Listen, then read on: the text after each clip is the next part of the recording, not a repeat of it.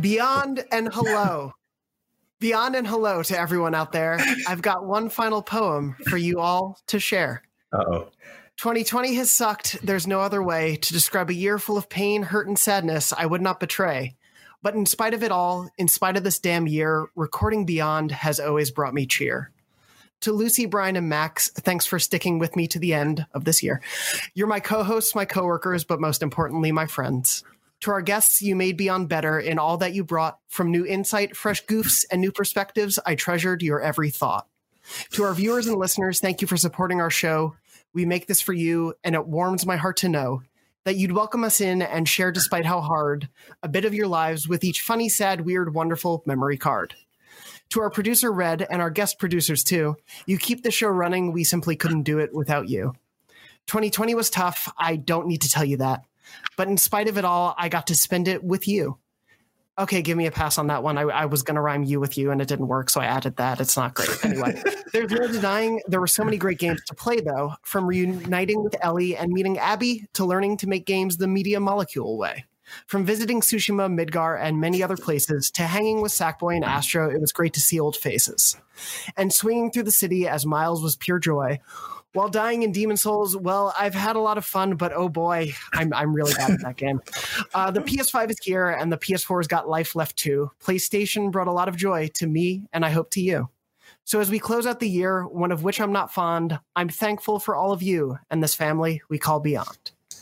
Beyond and hello everyone. IGN's PlayStation Podcast, Podcast Beyond, episode 681. I'm your host, Jonathan Dornbush. That was my last poem for the year. I wrote it 20 minutes before the show, so apologies for the terrible rhymes. But I'm joined this week by much better people than I have rhymes. I'm joined this week by Lucy O'Brien. I loved your rhymes. I loved your rhymes a lot, I? Also joined your this poems week. have been a delight. I'm, ha- I'm happy to bring some terrible, terrible poetry into this world this year. Uh, also joined this week by Max Scoville. That was a that was a real epic. It was a Gilgamesh, it was as it were. It'll it'll be the final poem in my, my book of unpublished poems at some point. Uh, and we're also joined this week, of course, by Brian Altano. I, I thought that I was listening to Jay Z for a minute. That's how impressive that was. There was I was like, is this a new Jay Z song? That's very good. He, he does consult with me on every uh, every album, so it makes sense. Um, You- there was a couple moments during that where Lucy and I were just kind of like, where is this rhyme going? It was- that was my hope. That was definitely. Well, it's a roller coaster. Um, Yeah. Anyway, thank you all for joining us for this week. Uh, this is our last fully recorded episode uh, of the year. To to pull back the curtain a little bit, we uh, we're pre-recording this uh, the week before. So if PlayStation decides to announce some things at the end of the year, because why not? We won't be able to cover that until 2021. So please forgive us. Uh, Thank God. we're, yeah, we're going to have some time off before that. Um, but I figured we could spend this episode uh, alluding to in my poem, sort of looking back at the great stuff that actually did come out of PlayStation, despite how terrible of a year it was. Uh, before we do get to all of that, though, I did briefly want to mention, of course, since this episode is live, and Lucy, correct me if I'm wrong, but our uh, best of, excuse me, awards are live, correct? The the winners should be live by this point. Okay, wait, like let's just not pretend. When is this going up? When is Uh, next episode going? Wednesday. Oh yeah, yeah, yeah, yeah. So our our winners have been announced. Yes. Cool. So Okay. we know who won. Good, excellent. Yeah, we we know who won, and uh, obviously the, all the nominees were out there previously. I did I did want to say, um, of course, uh, despite a PlayStation game not winning Game of the Year, it did go to Hades. Uh, but despite a PlayStation game not winning a Game of the Year, what a just fantastic showing for PlayStation games this year. I at least three, I think, PlayStation exclusives were nominated for Game of the Year. Uh, they won exclusives won in most like a lot of the categories. Last of Us Part Two was the most winning game. It was a Yeah, Last of Us Part Part Two picked up seven awards, which is the most awarded game from us this year.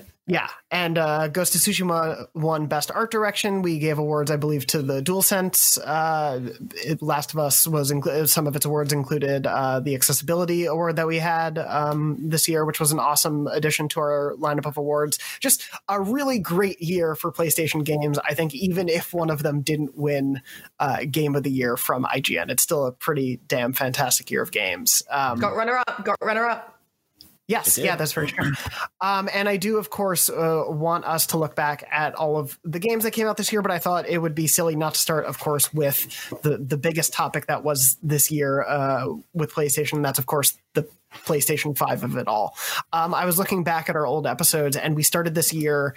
We started this year not knowing the name of the console, not knowing when it, if had, it would. we had a It was such a mystery. We did. It was such a mystery. Yeah. We were so in the dark. It's just so funny that that wasn't a confirmed thing at the beginning of this year. Yeah, true. um it- you know it, we started the year with the january ces reveal of the name of the playstation 5 uh, i think still one of our most popular news stories of the year um we you know it, it took a there was definitely a slow roll in the the first half of this year uh when it came to the name reveal and then mark cerny's tech talk uh, at what would have been gdc essentially uh, we got the dual sense revealed on a blog post on uh, the playstation blog and then finally a reveal of PlayStation 5 in June. But so for the first half of the year of this launch year, we essentially knew nothing.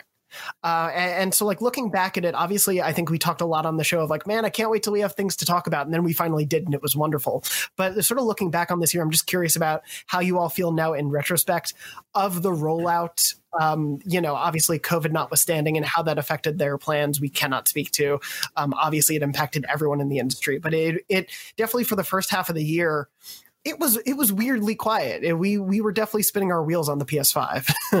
um, uh, I think it's Go ahead. hilarious that, like you just a second ago, were like, you know, um, if there's any news that breaks in the next few weeks, we won't be there to cover it. And we're all like, oh, I hope there's no news. We spent most of this year being like, where is the news? And now we're like, please stop, pump the brakes. We're good. We have the games. Yeah. We have everything we need.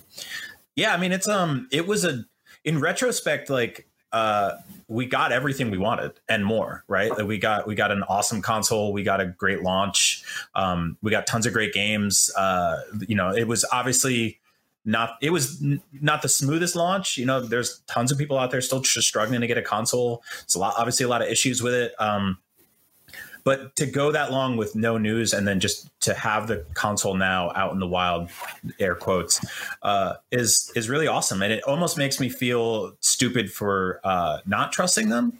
But that's part of our job, right? Is to be like, you know, kind of turning the screws a little bit and being like, where, where's the info? But yeah, it was what a weird year.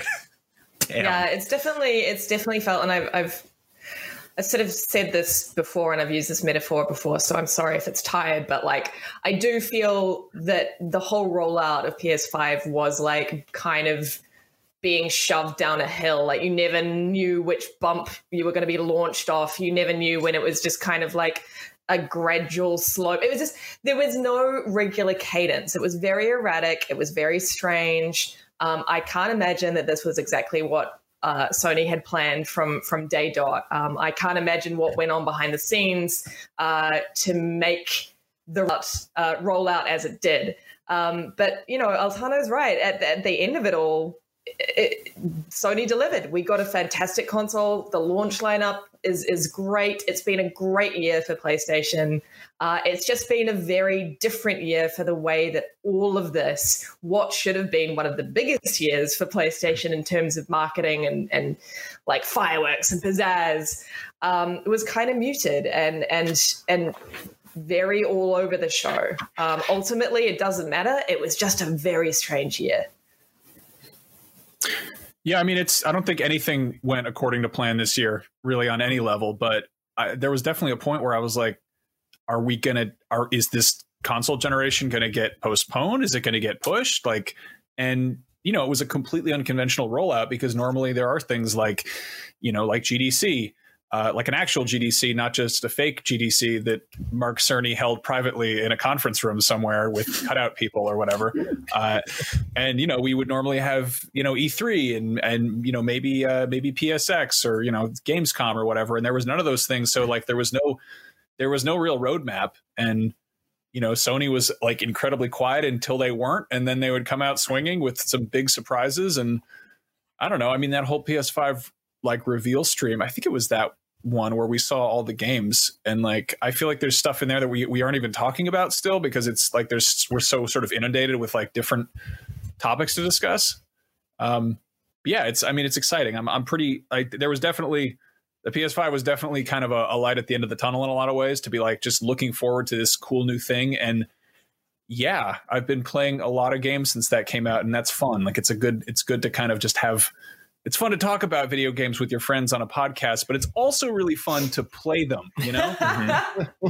Yeah, and it's definitely not been. I'm I'm totally with you. I feel like I've I've absolutely been playing more games since the PS5 came out. Even though this wasn't like a quiet release year, like I was playing a lot, but it just feels like, and I think some of that is owed to obviously like the speed of the console and like the new bells and whistles that it did bring. But yeah, it, it was so funny to. I I think that June showcase was the first time where it felt like next gen was happening because I, I totally agree with you guys. Like it did, it did feel like for a while I did wonder, are we going to move the consoles? Like we talked about it on the show quite a bit. Like we'd be okay if you postpone a year. Like we understand that would be all right. Um, and obviously that didn't happen. The consoles still came out uh, and a lot of great games alongside them. But it, yeah, it was this very strange, just months of silence at the beginning of the year. Um, and it, it's funny to me that like after obviously uh, Sony pulled out of E3 last year and there was no E3 this year, but at the end of the day, they were the ones with the biggest like early June showcase out of yeah. anyone um, and really went all out. Like Max, you're totally right. There, there are games that were shown off in that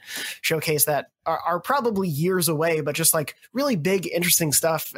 Everything from like uh, indies like Little Devil Inside to Project Athia from Square Enix, which seems like possibly their next big bet as a franchise. Like, there's a lot of really big, awesome stuff to come that was shown off. Fantasy 16. That's did I? Yeah. That's the number. Yeah. Mm-hmm. Yeah. 16. Mm-hmm. That's yeah. wild. There's another Horizon. Uh, there's another God of War. About that. Right? Yeah, yeah, yeah. And then there's that one that's like it's not. It, it's like a project title. Like what? It's I think Project it's Square. yeah. yeah. Is that the one? Yeah, yeah. Which yeah. is yeah. And then there was um oh the one from Capcom of like the the spaceman and like the the city. I'm gonna look it up. I don't remember. This was like another one of those. I thought this was going to be a project that we may or may not see in like ten years, kind of like deep down. Um, but it it was a very strange, like continuous. Uh, I, I, think Lucy, the the analogy of the hill really describes it as like we we were going and like things were going to keep happening. We just didn't know when, and then yeah. eventually something would pop up, and it would be either huge or like a big question mark. But um, I think that June and that September showcase were really like the pillars of the PlayStation Five rollout this year, which is very different from how we've experienced consoles in the past. Like Brian, you were saying, we none of us played the PS5 before we got PS5s. Yeah. Um, which is crazy. Like that, it's you know, it was exciting. It was incredibly exciting to be able to play it for the first time. But it was one of those funny things where it was like, I we weren't able to tell the audience at home what these things were like before they, you know, were expecting them in the mail.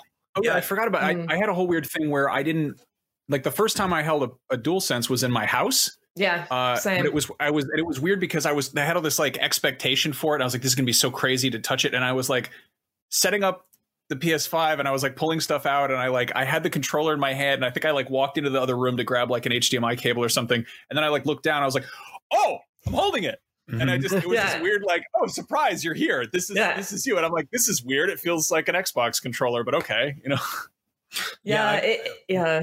I, I, when, when mine uh, same deal when mine showed up i was just i didn't even have a console yet. It just like they were shipping accessories early. And that was the first time that things actually really felt real to me because everything has been on screens this year. Everything. Mm-hmm. nothing has been face to face i haven't seen like lucy i saw you like eight months ago. You handed me a briefcase with a, a video capture kit in it.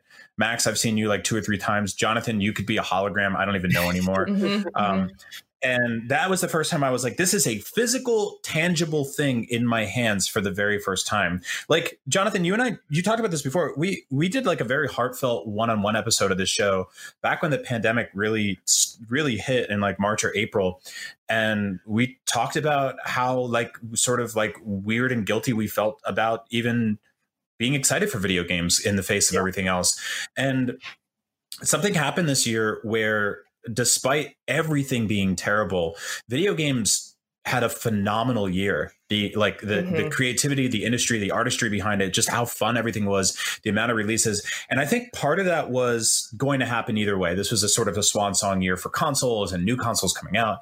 But I think another part of it too was that there was this sort of like um appreciation for games as a medium this year that rang true with with people outside of just you know the the inner circle you know uh, people the hardcore game you know gamers and fans and stuff like that. I think people for the very first time were just kind of like really paying attention to this medium as something that they could use for escapism and for fun and for optimism and for something to tap into that you know since they couldn't go to movie theaters and there weren't tons of new uh, like experiences and vacations to go on, we suddenly had this medium that was constantly putting out incredible, wondrous things, and we were there to to play them. And like I will always always be grateful for that. I will like I will never be able to disconnect those two universes in my brain from like terrible, miserable nightmare world outside to wow, things are like I'm in, you know, I'm in Japan in Ghost of Tsushima. I'm, I'm, mm. you know, I'm, I'm, I'm, hiding out in, in like an, a warehouse in The Last of Us, and I'm,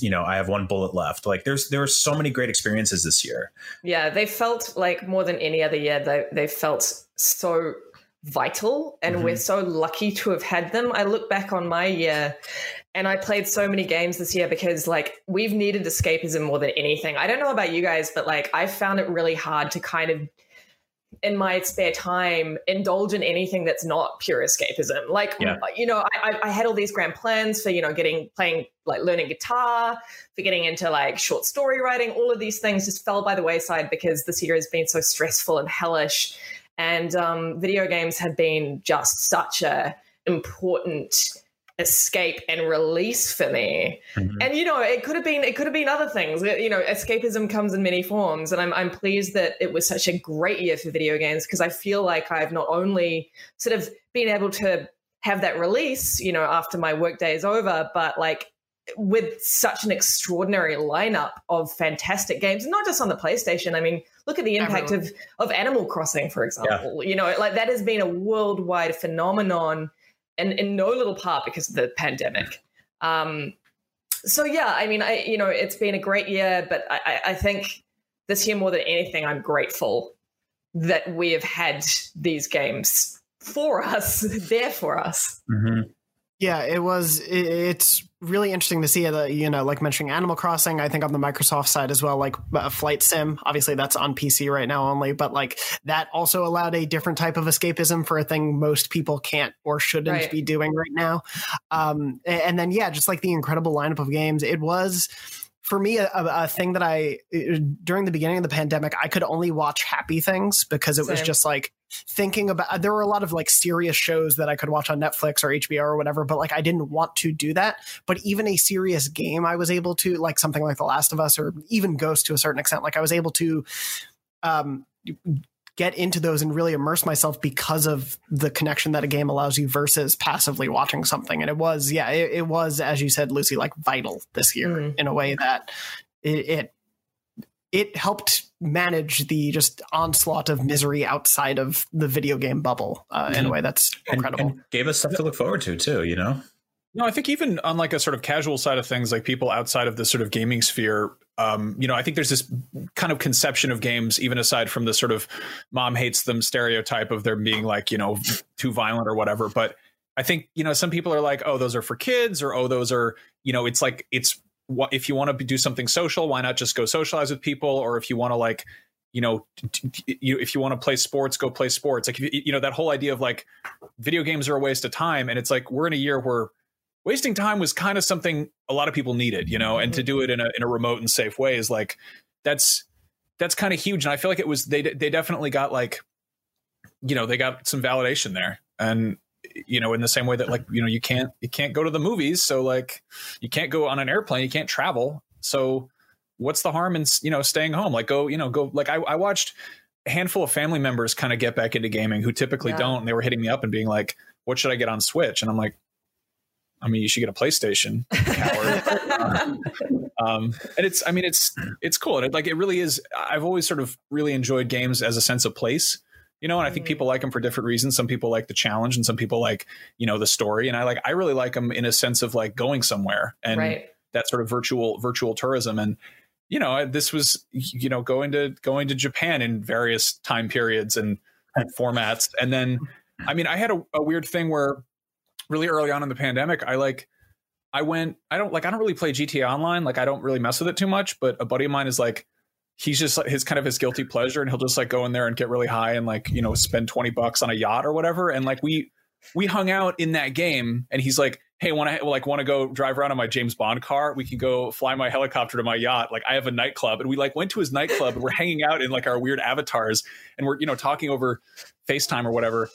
And we just wound up like doing shots in real life and in the game and we're just like like we're ha- we're going clubbing in a virtual environment. And like that's some like that is some science fiction right there the Yeah. fact that that's a situation and it you know and it wasn't like it you know it wasn't in sort of this i have internet friends kind of way it was like i have real friends in real life but like for really weird circumstances i can't just go hang out with them normally so like let's use video games as a means to make that happen Yeah. Yeah, I mean, like uh, Dorn, Dornbush and I talked about this, but uh, like going to New York City at Christmas time in Miles Morales was like the like the second that game sort of let lets you take over control of your character and you're swinging through the city. I just I almost had to like put the controller down because I just got goosebumps and I just got mm-hmm. overwhelmed with like this weird emotion of being like, oh man, like the last time I traveled was to go to my brother's wedding in New York right the day after Christmas. And I'm like, this, there's all like, that was the last time I've seen my family on the East Coast. I just got all of this, like, like this rush. And then I was like, oh, but they made a Miles Morales game. This rules. Like there were layers to it, you know, it was, it was super like, just, it was just wonderful. It felt, it felt like, it felt like the perfect way to sort of end a year, you know, Yeah, a bad it- year. Yeah, no, it, it was absolutely the same for me. I know we've talked about it on the show, but yeah, it, it's like all of my memories of New York, I always eventually end up back at like New York at Christmas time because it is just like the cliched version of New York that you think of. Uh, I think of when you probably see it in movies or TV or when like tourists think of going to New York. And it is such a like wonderful, magical time of year. And to be able to swing around it for, you know, 30 plus hours. And I'm going to go back over the next couple weeks. Like just last night, I think I was watching something that's set in New York and I was like, oh yeah, I can just go visit a virtual version of it right now, uh, you know, while feeling homesick. Like it, it was that incredible um, salve on such a terrible year to be able to go to these places and to be able to get lost in them. And yeah, like Max, you were saying with GTA Online, like people, I used Fortnite to hang out with friends a lot. Like people were using Animal Crossing to celebrate graduations and birthdays. Like it was on a different level that I totally agree that I think mainstream awareness of it went a lot beyond the cliches that we often have to deal with of like these games are dangerous or violent and it was just like a, no they're the they're the thing that's kind of saving our like mental health in a lot of ways this year Mhm. Mm. Um, I stepped up. It's it's awesome. Like it makes me really happy, and it's it's sort of I don't know. This is we all have we have careers in games, and we love games, and like it's there's always that sort of imposter syndrome or that sort of um, you know inferiority complex that comes with that because they've always been sort of treated like this bastard adolescent medium, and like to sort of I mean. I know it's a it's a touchy subject because it's it's politicians, but like uh, AOC and Ilhan Omar playing Among Us on Twitch is like 100%. that is such a wonderful change of pace. Like regardless of politics, to see them doing that and like just we we grew up with like Fred Thompson trying to ban GTA, you know, like it was always Mhm. just like congressmen be like they shouldn't sell video games. They you can you can almost have sex in this game, ban it, you know, like Mass Effect lets you kiss people. It should people should be in jail for playing and it's like li- leave it alone, you know? Like play the play the games. It's fine. You know, it's it's just it's so cool to see that just kind of normalized and just accepted and also like yeah, video games are video games are awesome. Mm-hmm. yeah that that moment too in particular and, and like the way that games like among us like among us is a several years old game and i know it's not on playstation but again it's one of those things where it's like it had this resurgence because of the way it let friends interact with one another. And yeah i think that moment of them aoc and ilhan omar playing is going to be like a very watershed moment for the way that like politicians deal with video games um, in a way that'll probably be really important going forward. Um, but sort of to bring it back to this generation and this year, you know, sort of as we were all alluding to, PlayStation 5 came out in the end and it had this amazing lineup and it was Spider Man and Sackboy and Astros and um, Demon Souls and great third party games like Assassin's Creed Valhalla. And it, it was like, this great lineup that I'm still working my way through and that I'm going to be spending the days off that we have coming up probably just you know really diving into all those games.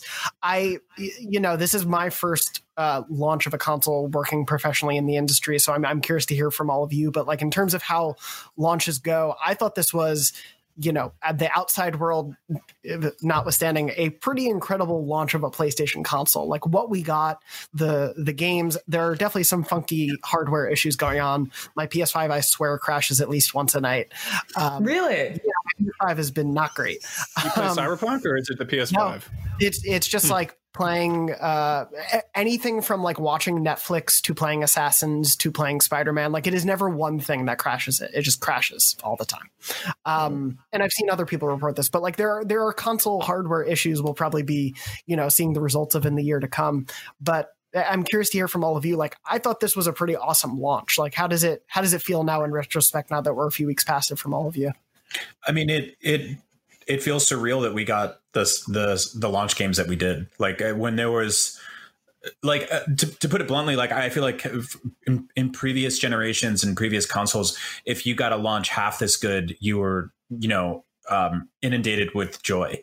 Uh, and this time around, like when when they certified Demon Souls, and there was like that glimmer of hope that it could be a launch like a day one game, I was like, you real you guys are gonna put you might put this like hardcore FromSoft game like this really on day one and then it was there and it was there alongside uh so many other great games and then also like having stuff like Astro's Playroom, which is like easily cracked my top five of the year.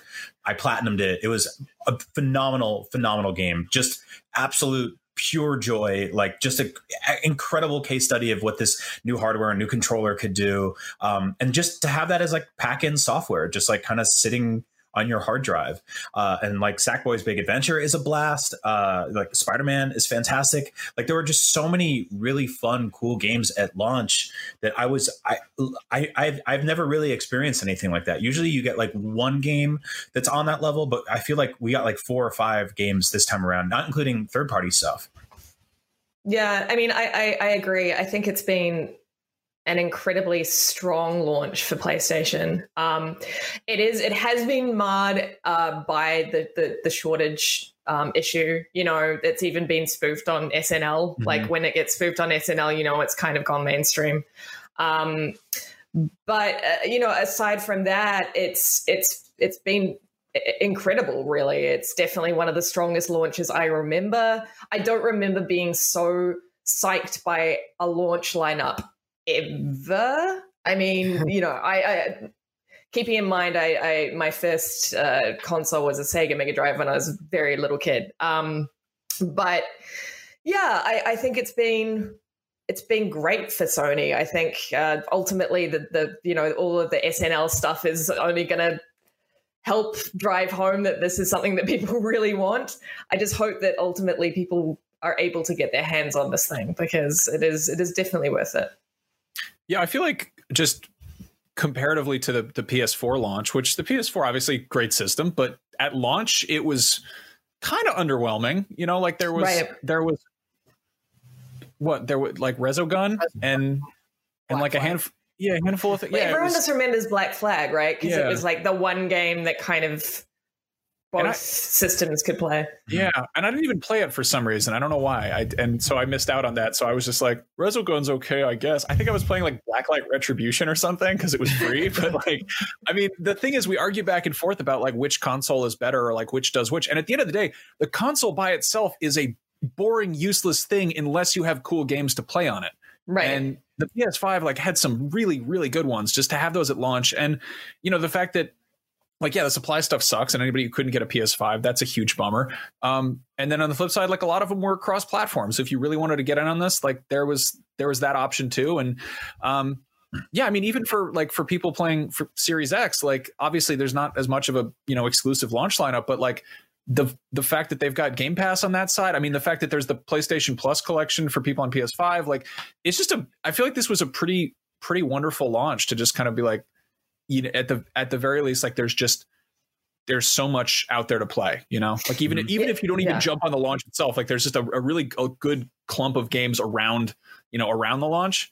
Um, I, yeah, I, like I totally agree, and I think it. I think for me, the Series X feels like a future investment. It feels like an investment, right? Like you buy the machine, and it's like you know it's going to be worth it in a in a in a year or so. Mhm. Sorry, Which is- to I mean, Xbox that's owners. the PS4 No, that's the reality. Yeah, but like that's yeah. that yeah like that is whereas the ps5 i mean you know we can't be too hyperbolic there's it was a great launch lineup but it wasn't you know it's, it's not like we got horizon 2 at No, launch right. um, I mean, Demon Souls is pretty pretty f word impressive. Um, Right, It's also right. really f word hard. So I'm not like like I'm kind of I've definitely like tucked my tail between my legs and been like I'm gonna go and play Sackboy instead because that's not scary. Well, Um, well, I mean, but, what, but what I what I think though, just to finish my thought, is what I think is that the PS5 came in fully realized.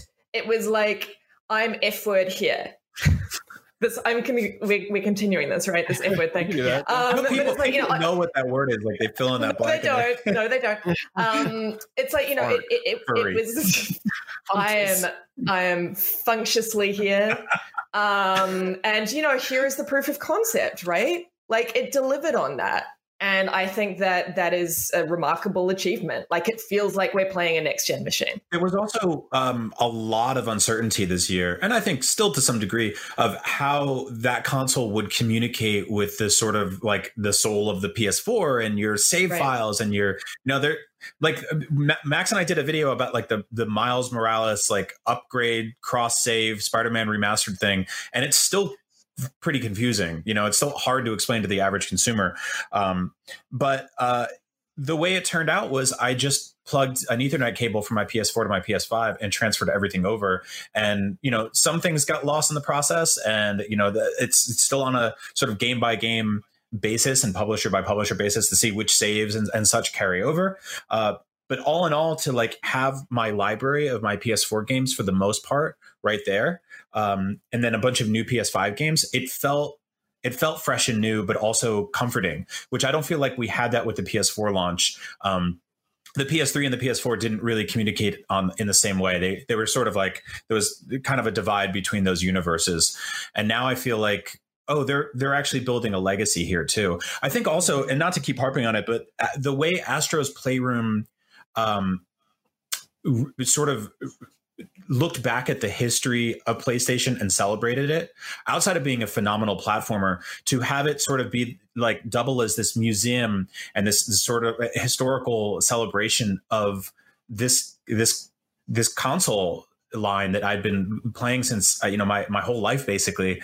uh was so cool like that was such a Nintendo move, Yes. but I loved it. yes the most Nintendo thing I think that's come out of PlayStation. It's but like in a great way. Like Yeah. if you're gonna ape and you know steal from someone, that's a pretty good like uh, place to steal from. But yeah, I, I completely agree. Having that there um, as someone who has you know had since the original PlayStation and stuck through even in the days of the PS3 where things were not so bright, uh, uh, you know, uh, general opinion wise of PlayStation um, going into that generation. But to see them carry everything through and include stuff as obvious as the PS4 to the GPS edition you could put on your PSP, like it was such a fun look back, but also a look forward because it proved what the DualSense can do. And I think the DualSense was one of those big questions of we kept hearing developers say this is going to make you feel the games, like it's going to immerse you in a different way. And it's very easy to hear a lot of people tell you that, but then to have it in your hands and have it prove that it works that well uh, was a phenomenal thing in the case of Astros. And yeah, yeah, for me just to like speak to the launch lineup, I think Lucy, I totally agree with you that like these are it's all great games. It, it- don't want to be too hyperbolic and be like these will be the best games the PS5 will ever see. But it, I think like if we got everything that we got on launch day as like a single year in PlayStation 4, we'd be like that was a pretty good year for the PlayStation 4. Like to get Sackboy and Demon's Souls and Miles and Astros like all on day one. Uh, that's a pretty good year that we got crammed into one day. Um, and yeah, it, it was nice. I think saying you know fully realized versus the investment that Xbox is is a really good apt comparison. Where like PS5 on day one, a lot of great games that were new, but also so much to look back on. And I, I do think it's worth giving credit. Can't wait for the sound bites to be clipped out, but I do think it's worth giving credit to Xbox and like the amount of work and effort they put into saying how important the back catalog and library is. I do Mm. think put some pressure on PlayStation to make sure the PS5 was backward compatible with the PS4 because that has not been their worry this generation. Yeah, Um, no, competition is good. It's Yeah. a very good thing. It, it, like the lack of it, you know, sort of breeds complacency. And I think that like having a little fire under everyone's asses made everyone go, oh, yeah, like we got to step it up a little bit. And I appreciate that. I've turned both of those consoles on every single day, sometimes multiple times a day since since I purchased them on, on their launch days. And I'm I'm so happy they're both they're both here. And I hope that like the competition heats up even more because like that's that's going to yield a, a greater product and service set of services for the consumers. Yeah. absolutely. I think also I'm I'm really I'm really relieved that like I know the PS5 came out it was very weird looking and they were like we're going to show you the UI but all the weird stuff it does. I was like kind of nervous that this was going to try to reinvent the wheel too much and it was going to be sort of a PS3 situation where it was just like so special at doing its own thing that it made it incompatible but clearly that's not really the case and it seems like they put you know they put little rounded corners on the on the icons and got rid of you know theme backgrounds like it's pretty much the same thing oh and they switched what the ps button does which i i don't know about i screw that up probably four I'm, times a I'm still Oh I'm God. still not used to it. Like I, I'm so pleased that you said that because I am still not used to it. I'm still like, ah, how do I turn you off? yeah, Well, I've spent yeah, the when you hold seven them- years holding down you yes. know like, Yeah. yeah. Yeah. Oh my god. Uh, th- every time I go to rest mode, I'm just like, wait, wait, it's the oh, you got to go down and over to the, and then down again to the. oh, got it. Okay, cool. It's one of those things I it's kind of like, hope did they change it back. I know. Yeah. like how did they when they were not testing this they've all been using ps4s they should know it was weird that feels like a really weird mess but yeah it um right.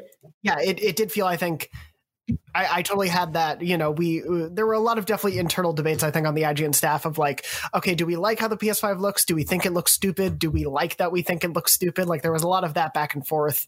Do we like it ironically? exactly. And you know it is still definitely this towering giant to the left of my television that every time i look at my tv it is there in the peripheral.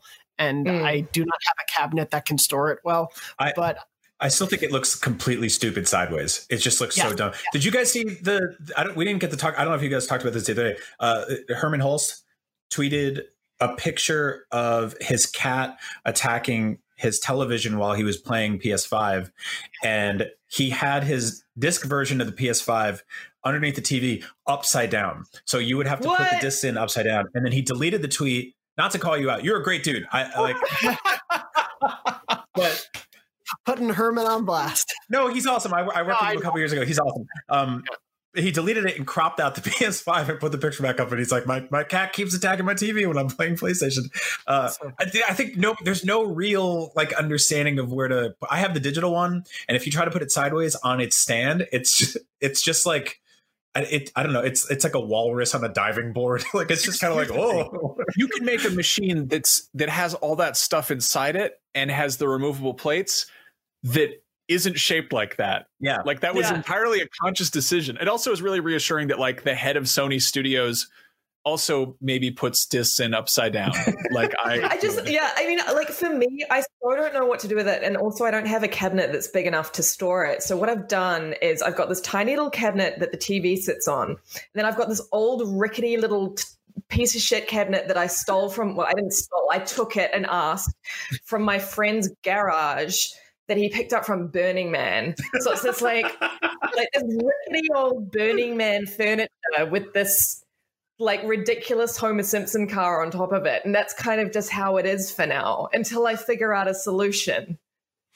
It's, It's- such a that's- it's such a funny console. I, So- I Yeah. appreciate the hell out of it. Like when you see it in that big room in Astros where all the other consoles are there, you're like, "Wow, you're weird as hell! like, what are you doing in here?" Yeah. So weird. I think we can all confidently agree the digital edition stood up, you know, vertically is the best looking version of any Yes. of these things. Like that looks like the design they had, and they were like, "Where the hell do we put the discs?"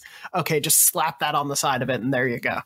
Um, they really did just slap it on the side. It was just like, ah, shit. All that was a weird move. They could have also just made the whole thing a little bit fatter, and then it would have been. I don't. I don't know. It would have just looked like a big sandwich. They should I- have so put I a don't beer wanna- gut on each side, and the other side you could put you could store I don't know cookies or something. You know, like Yeah. Then it would have looked like an Oompa Loompa. It would have been an Oompa Loompa.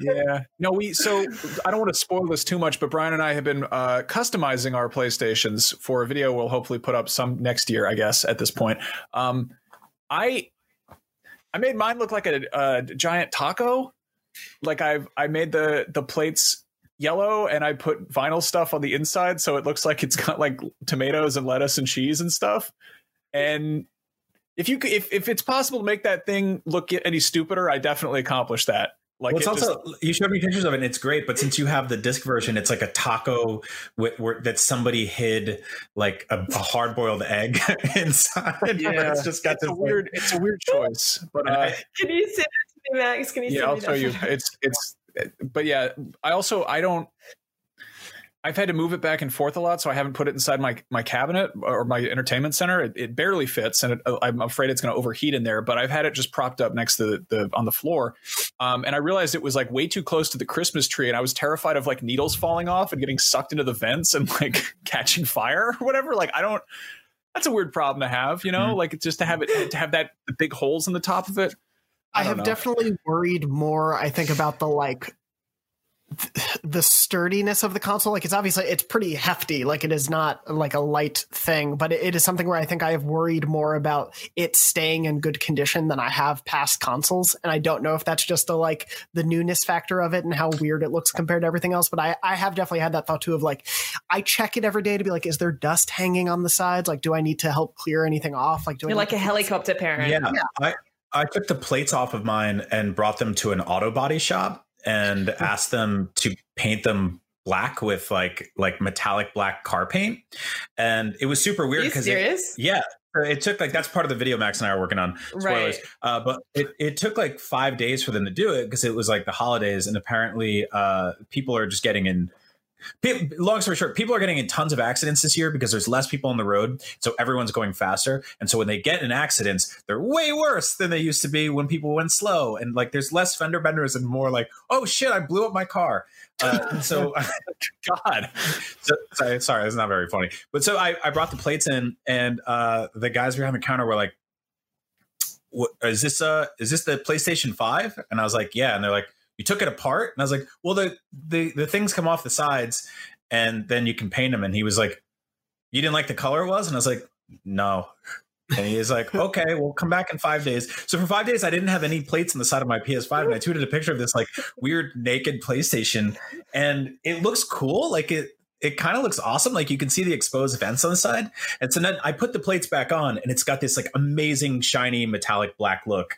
And that those parts never get dust. Dust just does not like I don't know what they make cars out of, but dust just does not interact. I, but that, I'm sorry, but I've just got such a vivid picture of this auto body dude. Oh, dude, it's, he's like, so you great. didn't, you didn't like the color it was. Okay, come back in five days. it was so great. I'm just standing in there. I got this like you know my COVID mask on. I'm just holding these these huge like surfboards, and I'm just like, can you guys paint these? Because I got this new toy that people can't buy, but I don't like the color. Can you do it for me? And they're like yeah, I, I guess. It, it, yeah, it was awesome. So like the middle part collects dust like crazy, but the sides yeah. just straight up don't. Crazy. It's, so it's fun. That does look speak out for that to, video. I'm excited for that video, but that does. I'm. I really do hope we get a like as silly as it is, like the Xbox 360 like faceplate you could change. I do hope mm-hmm. they do that because I one of the things about the limited edition consoles that they put out this past generation for PS4 is like it's cool. They some of them look really awesome, but I'm not going to spend six thousand dollars to buy the same console over and over and over again to just keep getting different colors. Like to be able to My switch that stuff out. Question is, Dorno. Yes, I used to work at EB Games uh, during the 360 era. Uh, and I did not see a single faceplate that they were selling in that store that wasn't butt ugly. Sorry. Why did we censor the F word for 45 minutes straight just to say that? That's probably the worst use of the F word. I'm so great. Now sorry, the Xbox fans are going to clip that out, and we're going to get we're going to get in trouble. We said the F word six times, and then you just said, "What the." what the fork, Lucy? Come on. Um, no, I agree. Xbox 360 faceplates were ugly. They were freaking gross. But I do hope what frick ugly? What frick ugly? the only one I remember seeing was I think it was floating around the IGN offices or somewhere I used to work or something. it was like a limited edition one for some really whimsical, flowery JRPG. And if you recall, the Xbox 360 wasn't really renowned for a lot of JRPGs, I feel like. And so, especially in the sort of faceplate era. So this was like esoteric and hideous and i just like I, I, I can't i can't even remember like the different verse. If they put out the thing with the, the the ps5 sides or whatever the plates whatever if they put out ones that are a different texture or different like surface i would be super into it. Like i would pay 50 bucks if they put one out that was like chiseled and like like if it looked like the Cybertruck or whatever, like it had like rigid angles as opposed to like curved ones, or if they put one that was like, hey, it looks like it's made of rocks and it's got runes all over it for God of War, I'd be like, yeah, rocks. But I, I mean, I feel like they're at the at the most just going to put out like we made blue ones, and it's like I don't even like that color blue. What are you doing? Did you guys see the the Philly Series Five? No. No. So uh, the Philadelphia Cream Cheese Company, um, which is always the best Oh, way to start. okay, that Yeah. wasn't where I, I, Yeah. I thought you were going. Okay. They made they made this thing for five dollars called the Philly Series Five, which I totally would have ordered, but I missed. Um, and it's a it's a kit with like thirty five dollars worth of stuff in it, but it's it was five dollars and they would mail it to you, and it you make a basically a chocolate uh, and cream cheese cheesecake that looks like the PS5 and it serves like 32 people and it's you make these two huge like cream cheese slabs and then there's like this big cookie cake in the middle and all these people started getting i was looking at the reddit uh the other the ps5 reddit yesterday and all these people are getting them and building them so all these people have these like weird cream cheese ps5s right now and there are some people being like i couldn't get the real console but this will have to do for the rest of 2020 I just put a photo in uh, into the Beyond you- I, I really like my favorite thing about this is is the box. The box has this text at the bottom that goes, "The Philly Series Five is not a video game console and is in no way associated with any video game console or its creators. However, it does taste way better than a video game console ever could." That's That's Oh I, I, I saw that a while ago. I thought that was just like one of those sort of you know hip social media photoshops, like when Arby's is like, "Look, we drew Goku with ketchup or whatever." Yeah. And like, I I didn't know they were actually like mailing cream cheese to people. That's that's A lot of really cream I mean, it's really cle like that's clever much. marketing. Mhm. That's clever. Also, but, like, but who's- no, that's disgusting. Like that thinks is it's like meal at Oreo like that. Why did Philly have to step up to do that when you've got like Oreo over there with obvious? They could have done something like that in a heartbeat. Well, that would be- Oreo. yeah the reverse oreo that that would have been strange I mean, what, what, but like, what are you gonna do? What are you gonna do with a PlayStation Five load of cream cheese? Like, how do you Oh. eat that? Like, how do you eat? How do you go about eating that? Is my question. Apparently, Do you the just box have it- is gigantic too. Like people got it in the mail and they're like, "Oh my god, this is." It's gonna go bad so fast. It's gonna be like a Homer Simpson uh, sandwich Yeah. situation where like people are like, you know, first few days, mm, and then it's just gonna be like this horrible flies buzzing around it. Well, Lucy, I like don't- said, I it don't know how many- 32 people, and most people don't have 32 people in their home right now, or Or shouldn't. it should- yeah. I don't Yeah. know about you guys. I've been eating probably four or five cheesecakes a week during quarantine. That's true. Like I, I think 32 is that's that's being you know pretty optimistic. That's that's like a probably that's a that's a that's a three seater. You know, 3 sitting downs to eat the cheesecake. That's Oh. the suggested serving. You could probably just eat it all on your own. Now I Um, want to make I want to make like an Xbox Series X lasagna that's just. Well, just poke a bunch of holes like in the top of it. Oh God, these consoles are weird. It's fun to have them, but they are weird. Um, to somehow bring it all back to PlayStation. Sorry about Well, No, no, this is this is Yes. what this type of episode is for. Uh, launch was great. I I'm excited for 2021. We got a lot of really cool games on the way. Uh, I feel like we also though should uh, talk about. Um, I think the two big PS5 things, and then just to move to PS4 quickly, uh, as we've mentioned, like the pre-order debacle was nothing short of that. It was a debacle, and still is in the attempts to purchase one. Like I think it wouldn't hurt so bad had the Sony uh, head of marketing, forgive me, Eric Lempel, for not remembering your exact title, but for coming out and being like, it won't be a surprise. We won't do that to you. And then for it to be a surprise two hours after that PS5 reveal was nothing short of a Mm. catastrophe. The only Mhm. thing, the only upside to it was maybe it prevented bots that day from getting it. But obviously, scalpers and bots have had plenty of success getting PS5 since. Um. There was if you didn't get in that afternoon, it has been a struggle for you for the rest of the year. Like that Yeah. afternoon, if you happened to be looking at your computer and you weren't asleep in Europe because it was like the middle of the night, um, then you were good to go. I, we were we were extraordinarily lucky here. Not luck, not lucky, but in California, uh, we had like level, you know, nine thousand uh, smoke, and so I couldn't go outside. I was I was in a cabin in Tahoe. I brought all my video equipment to Yeah. help host the show with you guys, and um, I couldn't go outside. So I was just inside on my laptop, and I just kept refreshing websites and all of a sudden one retailer was like hey screw it we're selling ps5s and all the rest were like oh yeah us too And Wasn't that GameStop? They- They were just like they're, they're like we're going to announce these are going to go up for pre-order next tomorrow morning. GameStop's like Renegade. Oh, it was Walmart. Walmart. Walmart. Walmart was like winky face. Mhm.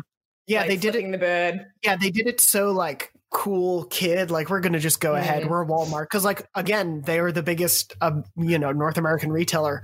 Of course, they're probably not going to be stopped from doing this, but it was a dick move, and it Yeah. it led to this avalanche of just spotty timing and awkward release schedules. And as we got a memory card in a couple weeks ago, someone being able to wake up at 1 a.m. when their child was, you know, crying and be able to log on and accidentally just wind up with the PS5. Like there was no Oh, what a reason for it heartwarming story. there still isn't and it's like I, I obviously we are hindered by the fact that people can't go out to stores or shouldn't be going out to stores to get these things. Um, Mm. and hopefully this is an issue that gets resolved over the next year. But like i do i do definitely feel for everyone who tried and just was unable to. Because it wasn't their fault it, it was a bad poorly communicated call that just went everywhere. And it was Mhm. it was a catastrophe. And then I feel like the other thing that came up as sort of a like mini controversy around the launch, and I, I do think it's worth addressing because we mentioned it. Like, if you didn't get a PS5, there were a lot of cross-gen games at launch with like Sackboy and Miles and Horizon will be uh, crossplay as well. But people were really upset about that because of the fact that Sony spent so long saying we believe in generations and we're moving on to PS5. And I think at the end of the day, having those games on PS4 also was not a cyberpunk situation where there is a huge detrimental gap between the two generations Mhm. and it only let more people play really fun games.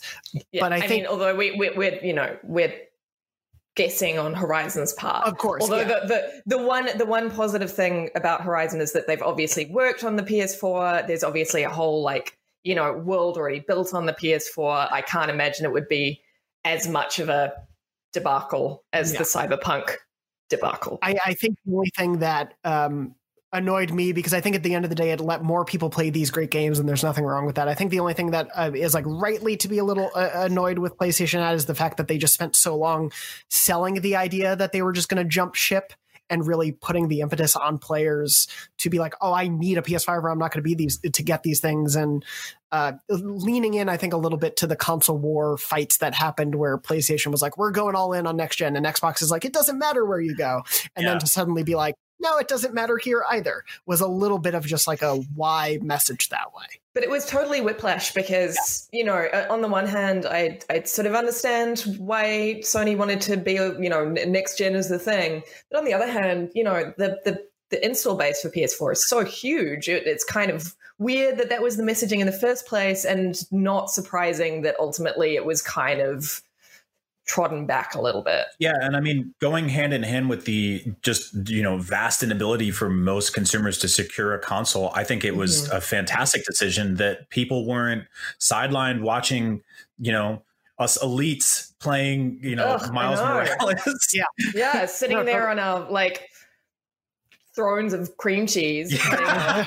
PS5s. Well, and I it's, mean- sorry, go ahead. No, it's just uh, that we are seeing that with Demon's Souls, and like I, I, mm. I frequently forget that that is not a cross-gen game. I mean, it is if you play the ancient, ancient version of it.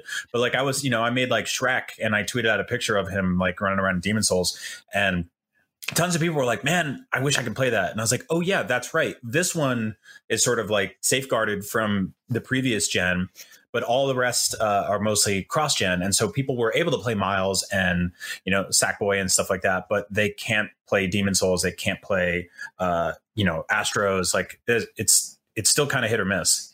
It, it makes sense because they do want to, you know, give people a reason to buy these consoles slash to feel like they're hundreds of dollars was a value that you couldn't Right. get otherwise. But yeah, it like in hindsight, it absolutely makes sense that the sequel to the best-selling superhero game of all time and one of the best-selling PlayStation exclusives ever would still be on the console that has, as you guys said, a hundred plus million people to possibly buy it. Like Yep. to only make such a widely mass appeal game for a couple million people for the next few Mhm. months would just not financially make sense. And so, like at the end of the day, these are companies, they are businesses, and they have to think about that. And so, I, I think it was just it, it was sort of another in the line of weird messaging we got from Sony this year, whether it was like silent messaging or like flip flopping messaging. Things were just weird in how they communicated stuff this year. Um, I think even before the pandemic changed how everything got communicated, there was just always a little bit of weirdness coming out of how we were approaching this gen from Sony. Um, Yeah.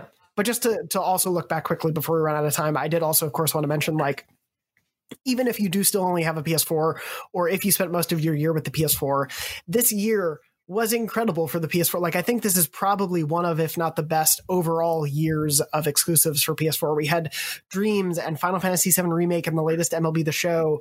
Uh, Nioh 2, I believe, was this year as well. Uh, and then, of course, The Last of Us Part 2 and Ghost of Tsushima, uh, plus the cross gen stuff like Spidey and Sackboy. Like, this was a phenomenal year from the begin, like from February when Dreams and Nioh came out through to the end. It was just Mm. if the if the PS5 had been delayed till 2021, we would still be reflecting at, right now at this point, going, "This has been one of the best years in the history of PlayStation." Like, if for if you loved, like, I, I'm lucky in that I loved The Last of Us and I love Ghost of Tsushima. Ghost of Tsushima was my game of the year. I voted for it every every chance I could. Didn't win, but you know, had to throw it some love.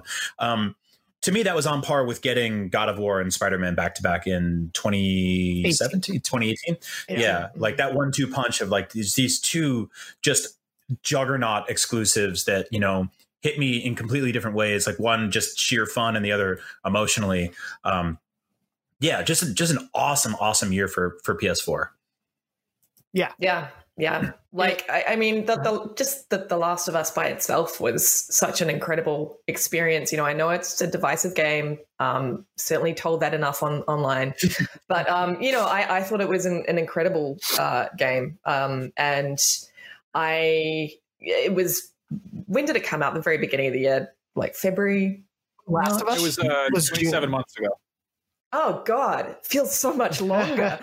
yeah, Last Um, of Us but was you- June. But you know like just su- such an incredible game. And then you know to have all this other stuff alongside it uh i- incredible. Yeah it, it's been an amazing year to be a ps4 owner. Yeah i Yeah. mean if you if you didn't like the last of us and you ran a youtube channel ooh what a year you had. You had just i mean just well to just keep beating that thing that you didn't like to and just soar with subscribe that's a huge huge year. So good good job putting in that work. Yeah but it was it was a great year for um, being able to have like a, a swan song year. Like the PlayStation has said they're going to continue supporting the PS4 for a couple more years, and we do, we already know like a bunch of cross gen stuff coming, either first or third party when it comes to Horizon Forbidden West or things like Gotham Knights like next year. Like we are still going to get PS4 support, but as they the like final calendar year that it really got to own it was what a way to go out. Like just what a Mhm. phenomenal consistent lineup. Um and i think even in spite of the weird quietness from sony like around that like i do i do think you know the last of us and ghost got all the attention.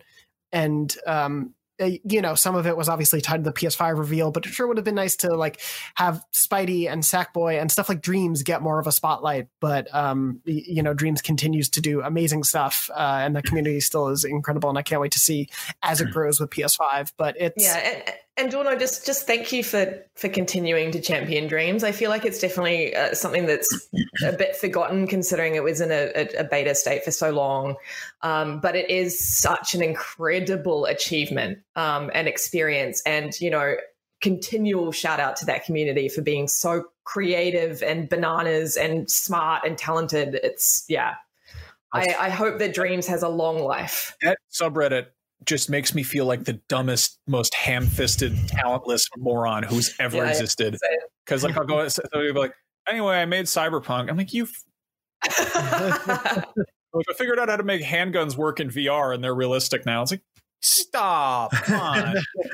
yeah it's consistently impressive like especially seeing um like short clips and screenshots and videos like show up on social media where you're like you do that thing you're like oh dude what is that game oh it's it's dreams how it's made in dreams how Yeah. did you do that yeah it's it's incredible and it, it comes from such a strong community and like uh props to Media Molecule for being so supportive of that community. Like they very Mm. they very smartly lean into that and are aware of how much that game is based on the community and the, the way they support it is phenomenal and the way they've continued to whether it's like uh, the impys the awards they do for it or um, just the various spotlights that they do it, it's incredible to see happen and i think is so unlike anything that is happening with other PlayStation first party developers. Not that those other developers aren't amazing, but they don't have to support such an ongoing type of game. Uh, Mhm. and so to see what Media Molecule does is really awesome. And I really do hope it continues to have a great life on PS5.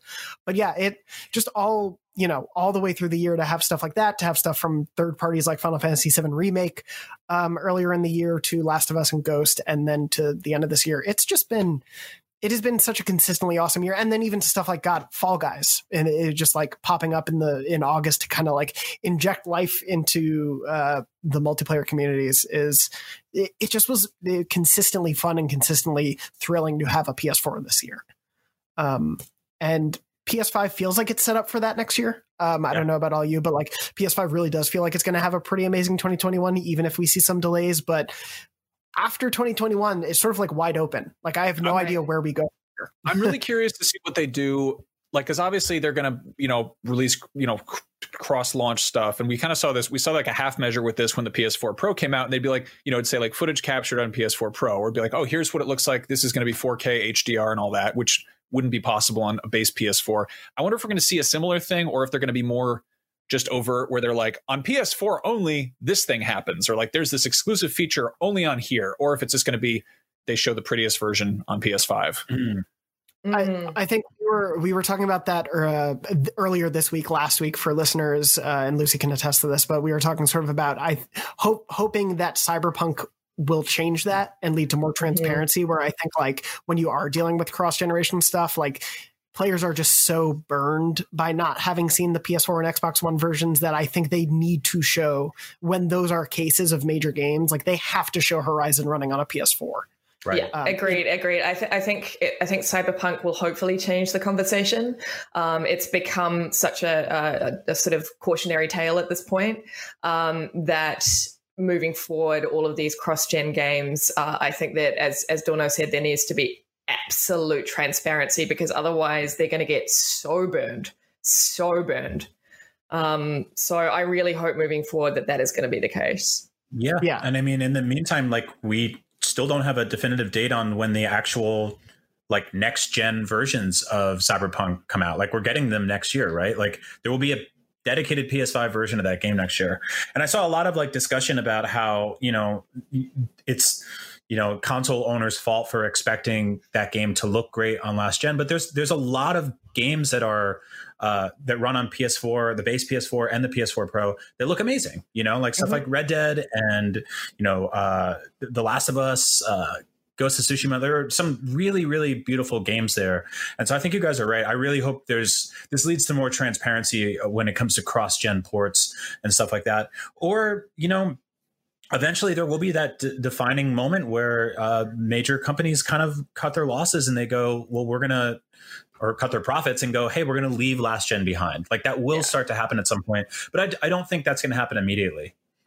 Yeah. I, I mean, this is this is like a selfish demand, and like obviously, I'm glad that PS4 is being supported, but I do hope that they have like really stupid like bonus stuff that's only on PS5, and they like talk about like the DualSense does this, or like oh, it's I don't know, it doesn't have load times, or they have a special exclusive hat, or like I don't know. I just think that would be. They're gonna, I mean, they're gonna have to do something to like to try to you know motivate people to get the. P- I mean, clearly they don't because everyone wants to get a PS5, but like you know, for people who aren't ready to jump ship from PS4, it's going to be curious to see how they try to like, you know, when they're like, we believe in generations. Just kidding. We're continuing to release Right. PS4 games for the next three years. Okay, well, what do you do to make PS5 seem appealing? Right. You know? I, I, I really hope uh, developers take advantage of the dual sense. That's uh, Yeah. honestly, that would make me so happy next year to see every third party game really take that extra step and pay attention to that controller because it's it's incredible and it does some really really cool stuff and i i hope they fine tune and, and tailor every third party game for it i mean call of duty did it right and like Yeah, like but, but I mean, Altano, I think it was you that actually said like the DualSense is is almost a, a, defining piece of tech for people who like for people who are like, okay, I can choose to play this third party game on either console. Which one am I going to choose? I think the DualSense is is going to be a deal breaker for a lot of people because yes. if devs um, actually take advantage of that tech in the way that you know that we saw with Call of Duty. Um, it's going to be the go-to. It could make the PS5 the go-to console for all third-party games, right? It's it's why I bought Cyberpunk on PS5, um, despite my better judgment, and also it seems anecdotally it's running better on Series X. Uh, they're not experiencing nearly as many crashes we are. There's like performance mode options and such. But I do have a feeling that when I do get that free upgrade for the PS5 version, and they dump in a bunch of new DLC and stuff like that, if they pay attention to that, and every gun feels cool, and you know riding around a motorcycle gives me, you know, when I'm driving over grass or you know future rocks or whatever they have on the floor of that game, um, it, will feel rocks. great, you know. It'll really make me feel like controller. I want to see what Kojima does with it because he's going to do something stupid. You know, oh, that. he's going to yeah. do something really fun. I like. I've obviously I, I love that he has such grand ambitions for huge games, but I would love to see him kind of like hone in on a few smaller games and and see more consistent releases from Kojima Productions that lets us get weird tinkered with ideas, especially on PlayStation. I feel like that would be great to see. But yeah, we're, we're you got to take your PS5 outside to get sunlight on it so you can kill the vampires with your laser gun. I've been thinking about Boktai a lot for some reason recently. I don't know it's why. Been a weird year. Yeah, it's been a really yeah because I can't go out and play Boktai in the sun. Um, but yeah, it's uh, definitely it's one really of the biggest the biggest downfalls of 2020. 2020, not being able to use my copy of Boktai as I should. Um, but no, it's it's really really exciting to like be on the precipice of so much unknown. Like we do have a lot of great games to look forward to in 2021, but it is like we don't know where the dual sense is going to go. We don't know where games beyond the beyond the the few games we do have announced for next year are going to go. It is such a thrilling, exciting time to be at the precipice, and I'm so glad that despite all of the shit of this year, the the PS5 launch was so fun and so exciting if mm-hmm. you were able to get your hands on one. But uh, even with with not being able to, for those out there, the PS4 still did have such a phenomenal year, and I think was for me at least, and I think for a lot of us, games were such a saving grace to have this year. Um, so just to sort of like wrap everything up, thank you to all of the devs out there, whether or not you're listening, like thank you for working through these extreme times and bringing us these amazing experiences. Thank you to the devs also who have spent their time with us on the show. Thank you, um, you know, from the teams at Naughty Dog and Insomniac and Media Molecule to everyone who's stopped by the show to the, the Bugsnax team. Um, thank you to everyone who's spent a little bit of your time talking about these games that we've loved this year with us. Uh, it's been such a joy to be able to have those experiences even when we're not able to see each other in a studio. Um, and I, I, I, guess pretty much just to wrap everything else up, thank you to all of you guys. Uh, I don't know if there's anything you want to say sort of as we wrap up, but like, I do sincerely mean it outside of a line in my poem. Uh, like doing the show every week, even if we're not in the same studio together, is such a joy and brings me so much happiness to look forward to every week.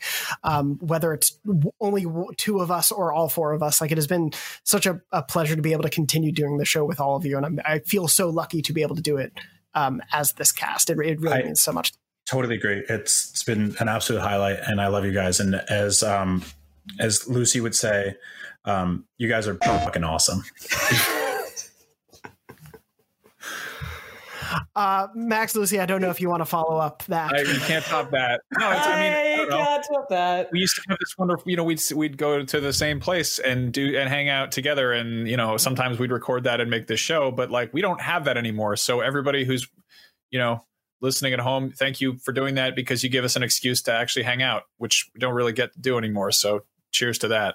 Yeah, and and you know, just to echo everything, like this this show has been a big grounding point for me in a year that's been very challenging, you know, mental health wise, I think for all of us.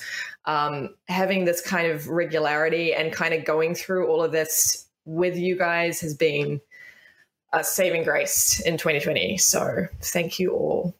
Yeah, it will be. It's very interesting to look back on. And obviously, it was impossible to not let the real life around us seep into the show. And I, I do think it is it was a better show for that that we were able to you know address the realities of life going on around us in addition to playstation. Like that is what uh, mm-hmm.